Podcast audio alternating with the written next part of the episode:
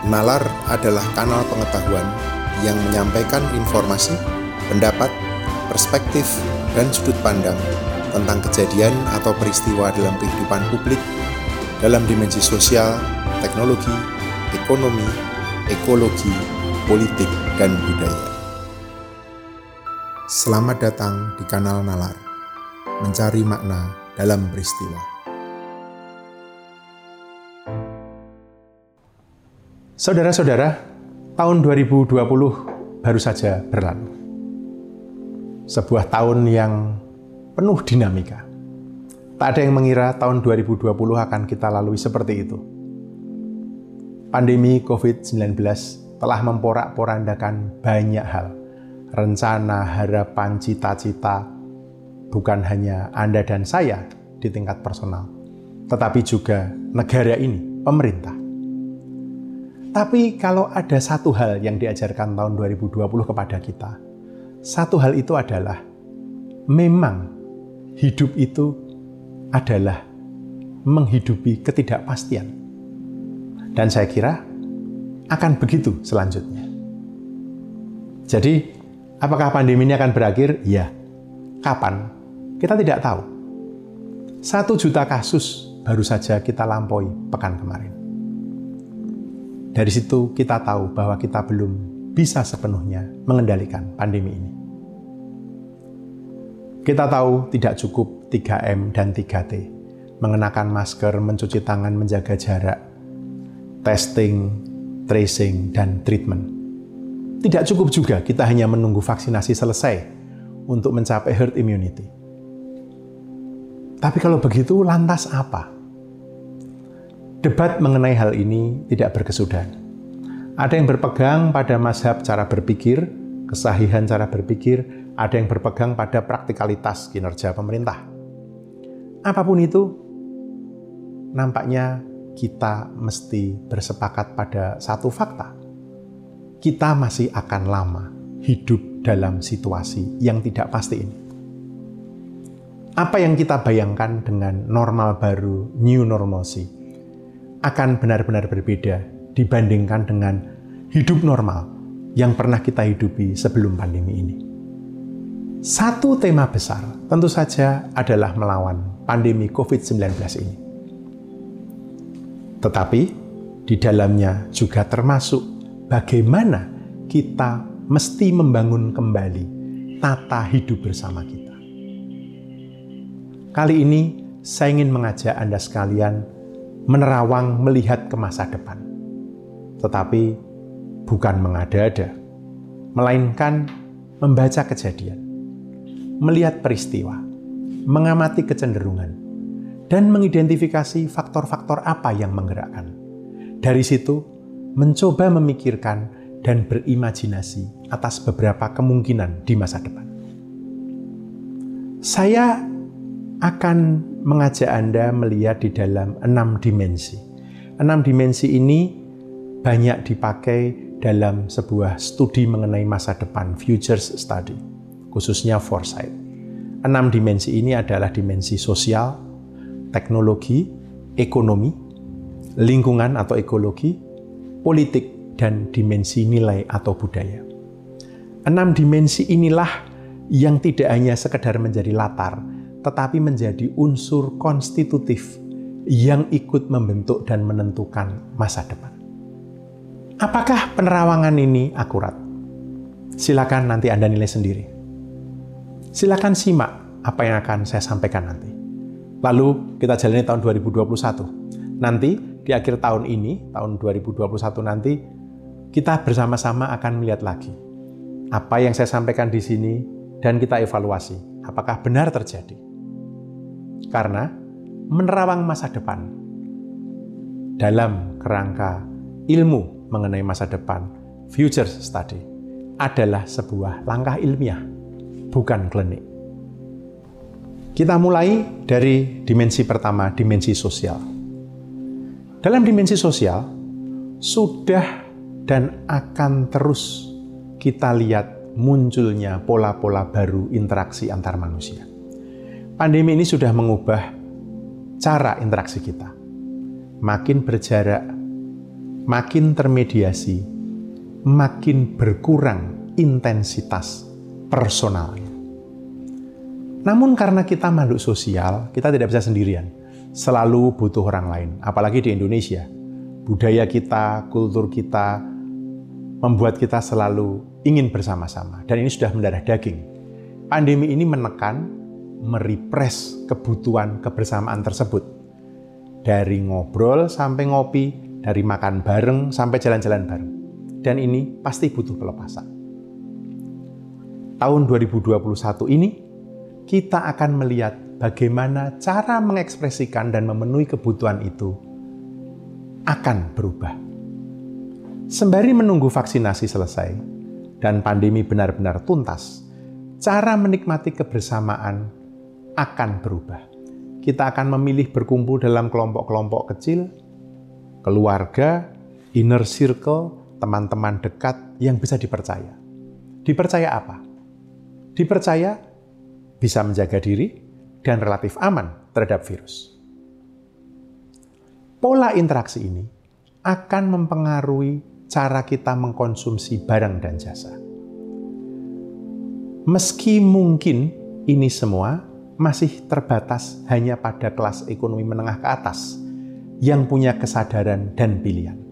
Sedangkan untuk kelas ekonomi bawah Meski kesadaran itu mungkin sudah mulai muncul, namun sering mereka tidak punya pilihan lain, termasuk di dalam interaksi.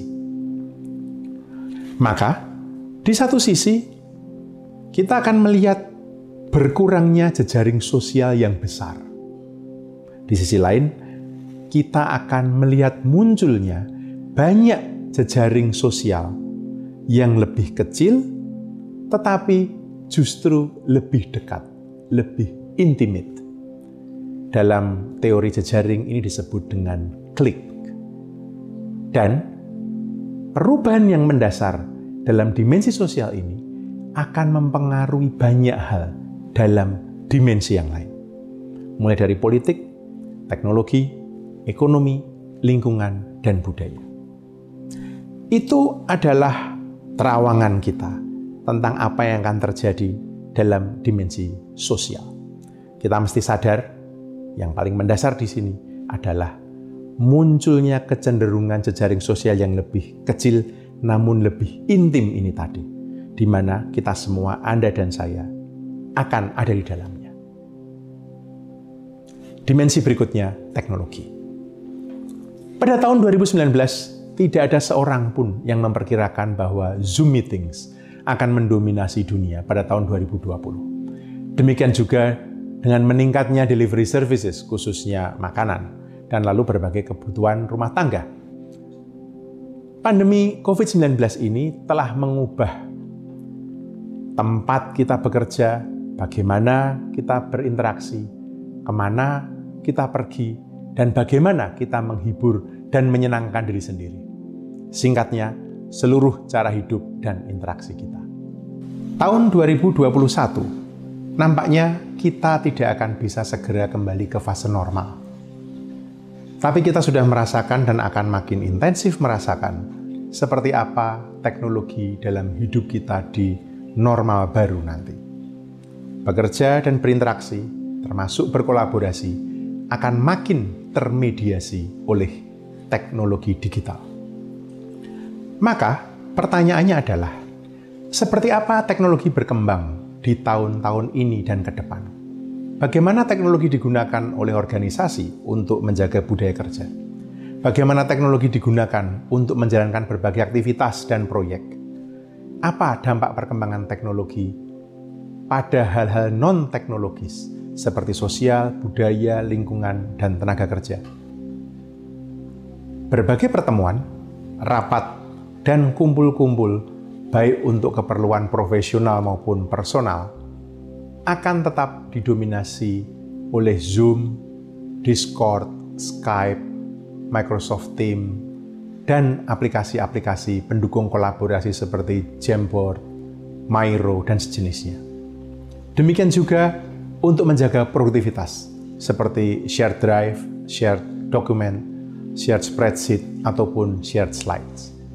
Selain itu, kita juga akan melihat arah perkembangan teknologi digital berikut ini pada tahun ini dan tahun-tahun ke depan. Pola-pola ini akan kita lihat terjadi di tingkat global dan juga di Indonesia, mungkin dalam skala yang berbeda. Pertama, enterprise apps akan menjadi prioritas. Ini akan menjadi fokus integrasi organisasi, baik dengan staf atau karyawan maupun pengguna atau customer. Akan makin banyak solusi cerdas dikembangkan dari algoritma machine learning. Enterprise Risk Management akan membantu banyak perusahaan dan organisasi menyusun strategi ke depan. Ketiga, app security akan menjadi amat penting. Jelas, karena hidup kita akan tak bisa lepas dari app. Berikutnya, wearable devices seperti smartwatch atau smart accessories akan makin mendapat perhatian. Mobile commerce menjadi standar baru. Seiring dengan akan makin berkembangnya foldable displays. Beberapa mobile phone terbaru sudah bisa di fold, bisa dilipat displaynya. The Internet of Things, IoT, akan makin beragam. Juga kita akan melihat beacons dan location-based services akan makin jamak dan banyak digunakan. Demikian juga dengan chatbot yang akan makin diandalkan untuk berinteraksi dan memuaskan konsumen. Teknologi baru yang mungkin muncul adalah extended reality, XR. Ini akan menjadi cakrawala baru perkembangan digital. Itu yang mungkin akan kita lihat terjadi pada tahun 2021 ke depan dalam dimensi teknologi. Kini dalam dimensi ekonomi. Pertumbuhan ekonomi Indonesia diprediksikan untuk kembali membaik pada tahun 2021 ini setelah terhantam krisis akibat pandemi COVID-19 tahun lalu. Krisis ekonomi tahun lalu adalah yang paling buruk menimpa Indonesia sejak krisis keuangan Asia tahun 1998. Namun demikian, meski ada perbaikan, pandemi akan terus mempengaruhi dan memperlambat berbagai aktivitas ekonomi. Menurut Oxford Economics, GDP Indonesia yang menyusut 2,2 persen pada tahun 2020 akan naik kembali, rebound, ke sekitar angka pertumbuhan 6 persen tahun ini karena peningkatan konsumsi dan pembangunan infrastruktur. Juga retail dan produksi dari industri. Namun, ini semua punya syarat. Syaratnya apa? Rasa percaya diri, confidence, bahwa kita bisa mengendalikan pandemi. Selama pandemi belum terkendali, ekonomi tidak akan pulih karena masyarakat ragu beraktivitas. Itu mengapa pemerintah mesti memprioritaskan penanganan pandemi jika mau menata kembali bangunan ekonomi negeri ini. Pemerintah sendiri telah menurunkan perkiraan pertumbuhan GDP tahun 2020 yang terkontraksi antara 1,7 hingga 2,2 persen. Di tengah upaya menahan laju infeksi COVID-19 lewat pengetatan PSBB. Pengeluaran rumah tangga sebagai dampaknya diperkirakan anjlok terkontraksi 3,6 sampai dengan 2,6 persen. Namun pemerintah berharap ekonomi akan kembali tumbuh sekitar 5% tahun 2021. Tentu kalau ini terjadi akan bagus sekali. Jadi pertanyaannya, mungkinkah? Sekali lagi, rasa percaya diri, confidence bahwa kita bisa mengendalikan pandemi ini adalah satu-satunya kunci memulihkan ekonomi.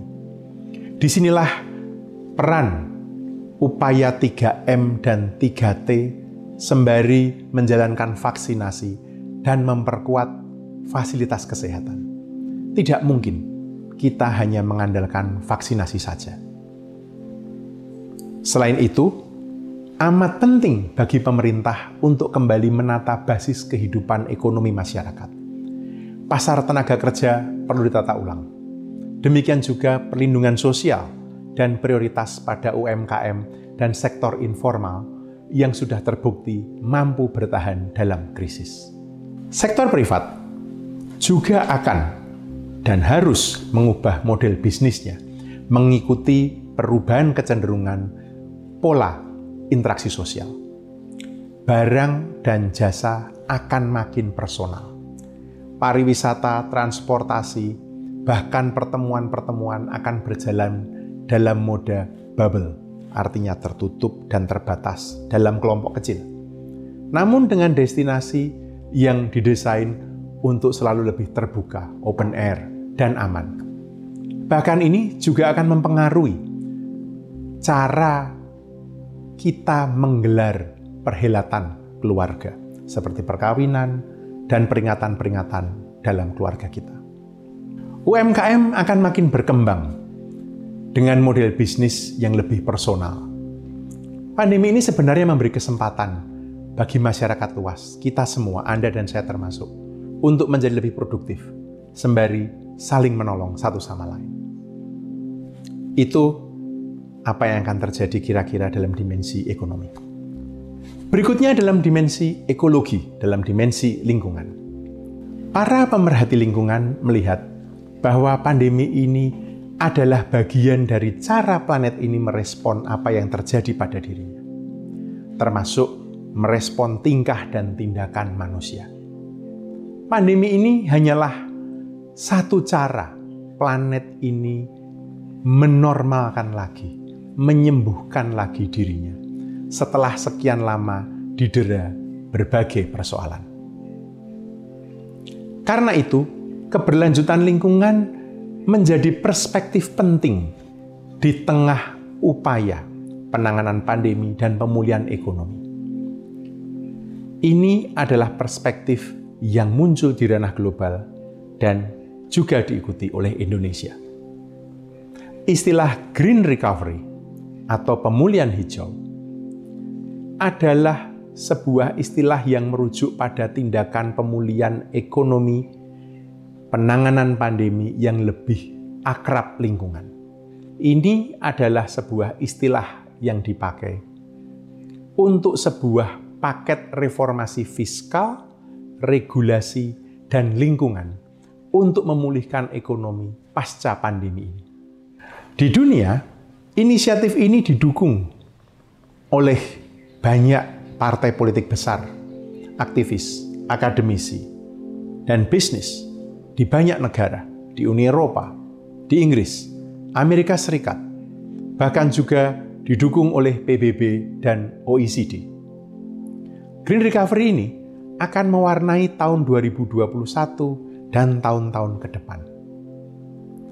Fokus Green Recovery adalah untuk memastikan bahwa investasi yang dilakukan untuk mendongkrak ekonomi yang terpuruk karena resesi digunakan juga untuk melawan pemanasan global, termasuk pengurangan penggunaan batu bara, minyak dan gas bumi, serta investasi pada transportasi bersih, clean transport, energi terbarukan, bangunan dan infrastruktur ramah lingkungan, dan berbagai praktek finansial dan korporasi yang makin etis dan berkelanjutan. Bagaimana dengan di Indonesia? Setidaknya, kesadaran pentingnya aspek lingkungan dalam pembangunan di Indonesia sudah lebih baik. Meski kadang kesadaran ini harus didesakkan. Tidak mengapa, hidup memang begitu. Satu desakan ini adalah karena Indonesia juga bagian dari kekerabatan ekonomi global. Maka green recovery, mau tidak mau, suka tidak suka, terpaksa maupun tidak, akan diadopsi di Indonesia. Ini baik, meski ada catatan kritis di sini.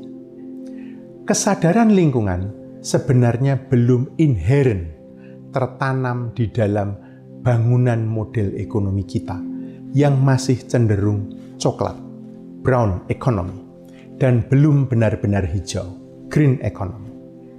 Tidak usah jauh-jauh, lihat saja Undang-Undang Cipta Kerja.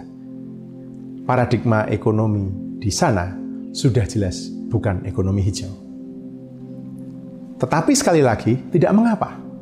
Manusia memang banyak belajar dari keterpaksaan dan keterdesaan. Karena berbagai negara maju, bahkan PBB dan OECD, mendorong green recovery, kita juga akan mengadopsinya. Kita manfaatkan ini sebagai momentum memperbaiki lingkungan hidup kita yang sudah sekian lama rusak atau dirusak atas nama ekonomi dan pembangunan. Kita juga akan melihat reformasi fiskal, regulasi, dan lingkungan di Indonesia. Green Suku akan makin didorong sebagai salah satu moda investasi. Green Suku adalah surat berharga syariah negara yang hasil penerbitannya digunakan untuk membiayai proyek-proyek lingkungan. BLU, Badan Layanan Umum Lingkungan Hidup, milik negara, tahun ini juga akan aktif. Investasi yang masuk ke Indonesia akan mulai juga diarahkan ke proyek yang mengurangi penggunaan batu bara, minyak, dan gas bumi, dan mendorong transportasi bersih seperti kendaraan listrik dan komponen-komponennya. Demikian juga dengan energi baru terbarukan.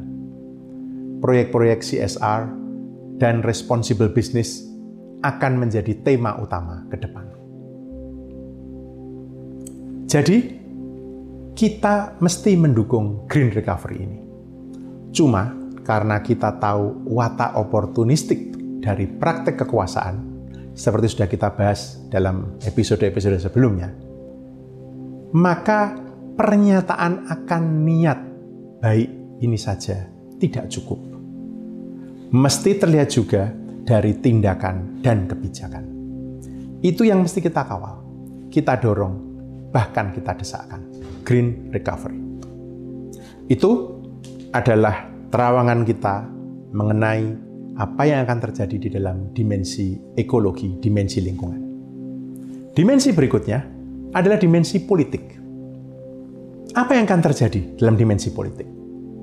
Majalah The Economist 28 Maret 2020 menulis, respons terhadap pandemi ini menghasilkan perluasan kekuasaan pemerintah yang belum pernah terjadi sebelumnya. Para pendukung pemerintahan kecil, small government, khawatir bahwa negara akan enggan menyerahkan kekuasaan itu setelah krisis berakhir, seperti yang sering terjadi dalam sejarah. Apa kecenderungan utama yang saat ini terjadi dalam politik kita di Indonesia?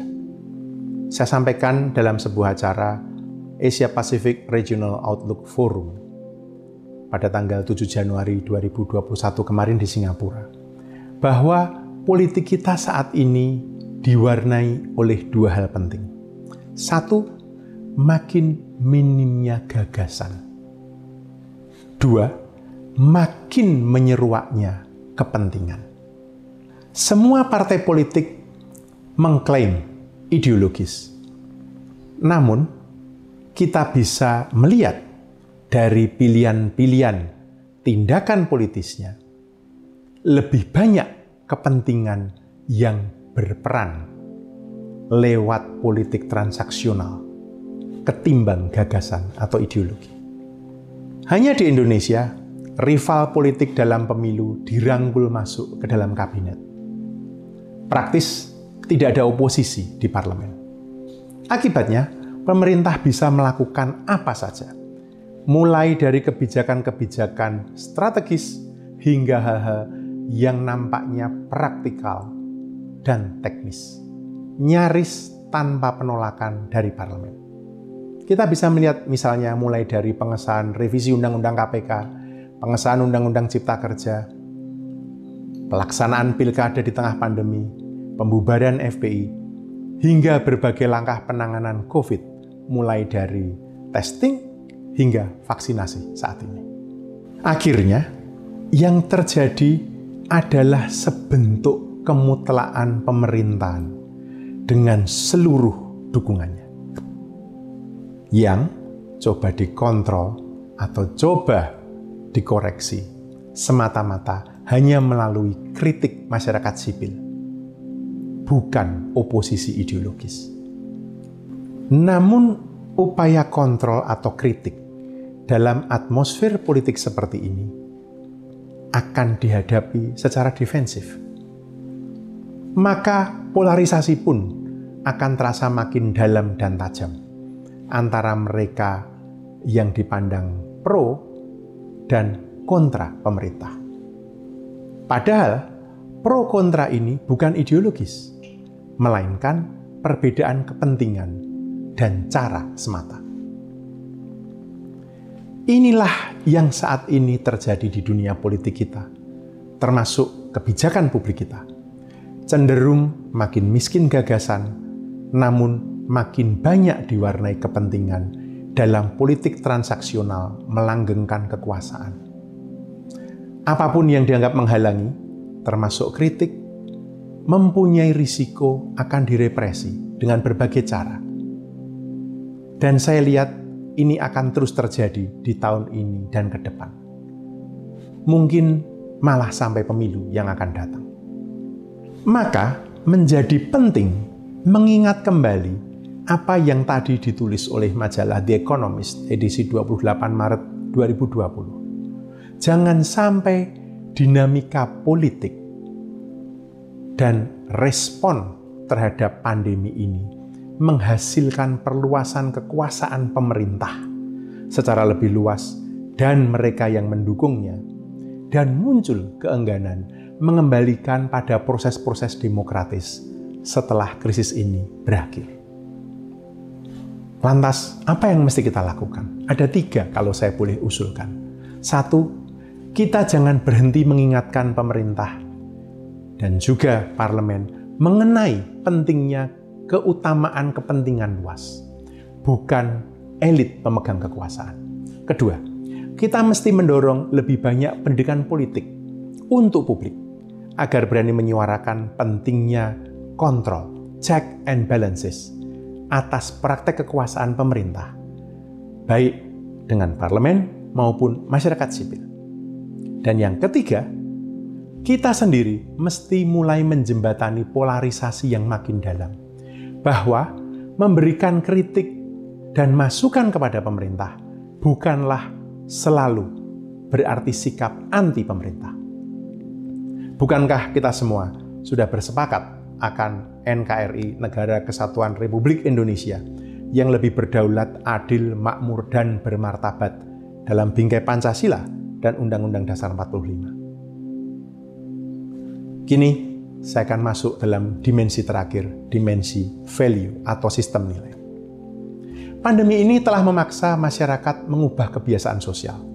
Karena penanggulangan wabah melalui physical distancing dan lockdown atau PSBB telah menciptakan digitalisasi ruang publik yang menjadi penanda penting dinamika sistem nilai di masa pandemi ini satu aspek penting dari sistem nilai adalah kepercayaan, trust. Jika masyarakat tidak mendapatkan informasi yang kredibel dan jelas dari pemerintah sebagai pihak yang punya wewenang, akan tercipta wacana disinformasi atau hoax. Mengapa? Masyarakat yang dilanda kecemasan dan rasa takut akan rentan terbawa arus wacana yang destruktif Ujungnya apa? Kepercayaan pada pemerintah bisa tergerus. Ruang publik yang terdigitalisasi ibarat pisau bermata dua. Di satu sisi, ia menjadi medium yang cepat menyajikan berita dan kisah.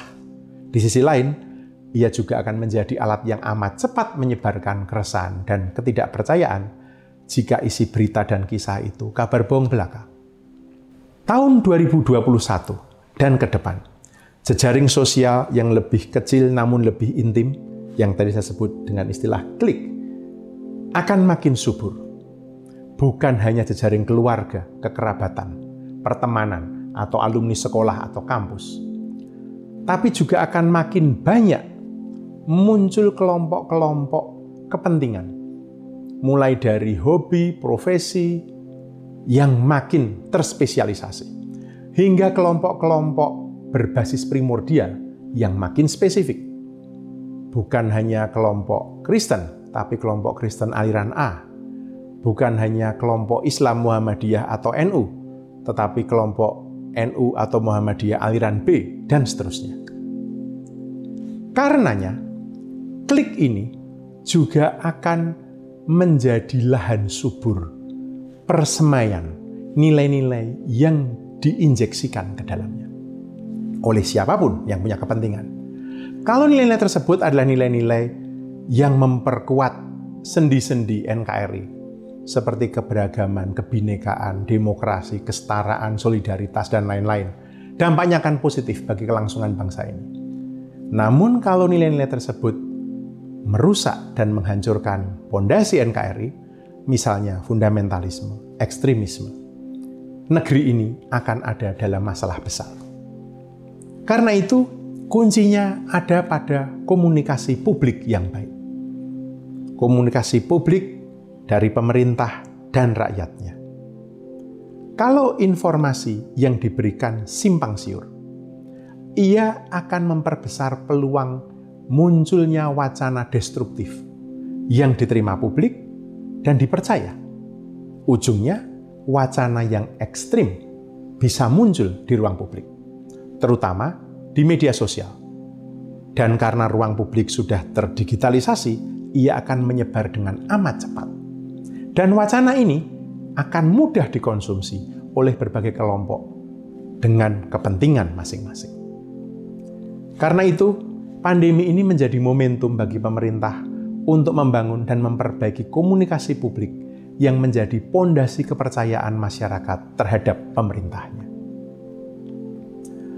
Saudara-saudara, itulah gambaran terhadap apa yang mungkin akan terjadi dan mewarnai tahun 2021. Sekali lagi, ini bukan dari klinik, melainkan pembacaan saya atas berbagai kejadian, kecenderungan, dan faktor-faktor penggerak yang muncul selama ini. Semoga gambaran ini, jika dirasa tepat, membantu Anda menavigasi hidup Anda di tahun 2021 ini. Masa depan tidak untuk diperkirakan namun untuk dibentuk seperti apa yang kita inginkan. Selamat menjalani tahun 2021. Terima kasih sudah mendengarkan podcast ini. Semoga kita bisa menemukan makna dan pemahaman yang lebih dalam bersama Natal.